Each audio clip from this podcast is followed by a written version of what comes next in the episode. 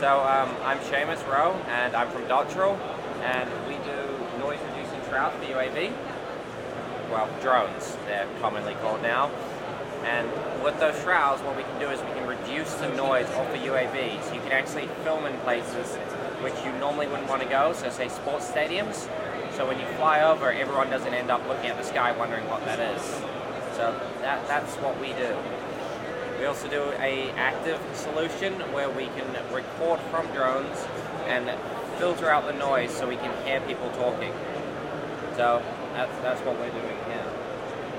Is, So your your background is electrical engineering, audio. yeah, I'm an electrical engineer, so I normally do electrical engineering and robotics side of it.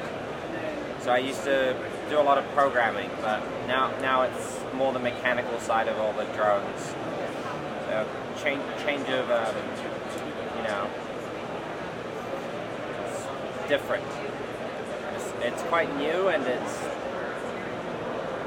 it's moving very fast for a lot of the drone stuff. It's moving very quickly, so you just kind of have to start at something and just go at it. Because or else it's just going to be left behind. So then uh, this is your stu- senior student thesis that came out of it, or how did this Oh, project arise? So Callaghan put together, Callaghan's the New Zealand government, so they put together a prize where they wanted to make UAVs quieter, be able to track things, and also survive in stormy weather. So we entered that competition and we got $10,000 funding out of that to work on this. And now we're here on behalf of them, displaying what we got out of that and our technology and trying to sell it to other drone companies. So that's why we're here. So you want to get a patent and then license We, it out? we, we do have two provisionals out there at the moment, so um, they're out there and well, they're provisionals, you know, patent, patents go, and so we have some protection on our IP on this because there's some unique stuff involved in this, which I won't say, but we're trying to sell that to someone to have quiet drones because soon the FAA will probably come in and regulate drone noise limits when they fly over, just like they regulate aircraft noise limits. It's going to happen soon, once they get out the new regulations probably, but it will happen. No one wants Amazon flying over to your house 10 times a day. It's, it's far too annoying. So what do you think of the whole drone market? It's really exploding in the last few years. It, it has it is about to hit mass market, or it's on the verge of what's going on. Well, I think it's, it, the consumer side is still there's a lot of room to grow. It they've come down to the price point where normal people can go out and say, you know, buy one of the DJIs or one of the other companies, like a Phantom, and just fly it.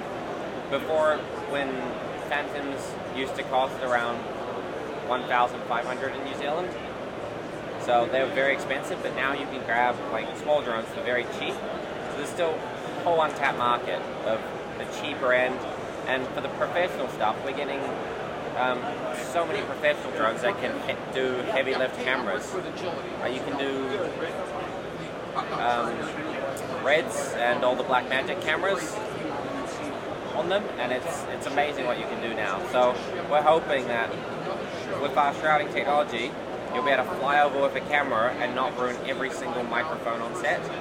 Because when you fly over, it's picked up by every um, lapel mic on every actor.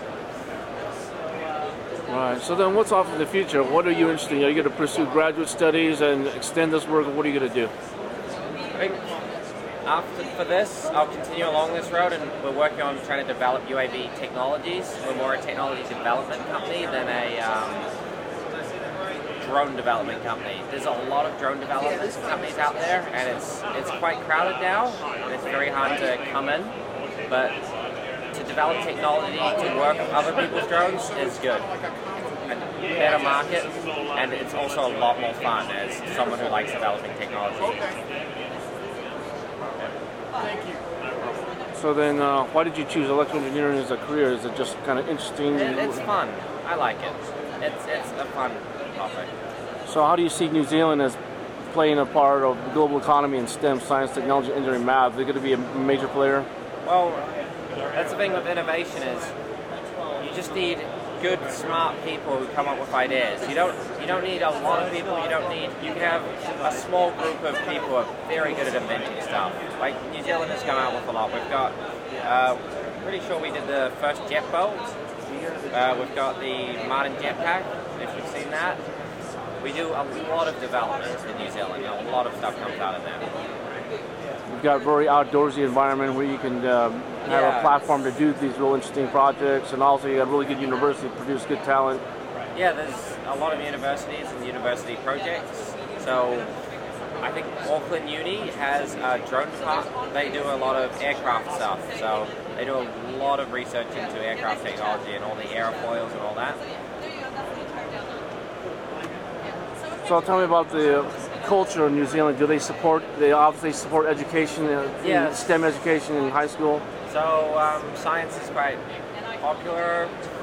Um, for the mechanical stuff, it's been a while since I was at school, so I don't know how it is now. But for I, I did electronics in school, so you can you know take electronics classes, and we did um, kind of open projects. So there's a lot of research, and it wasn't do this. It was go make something that's cool and tell me why I'd actually want it. So that's what we did at school.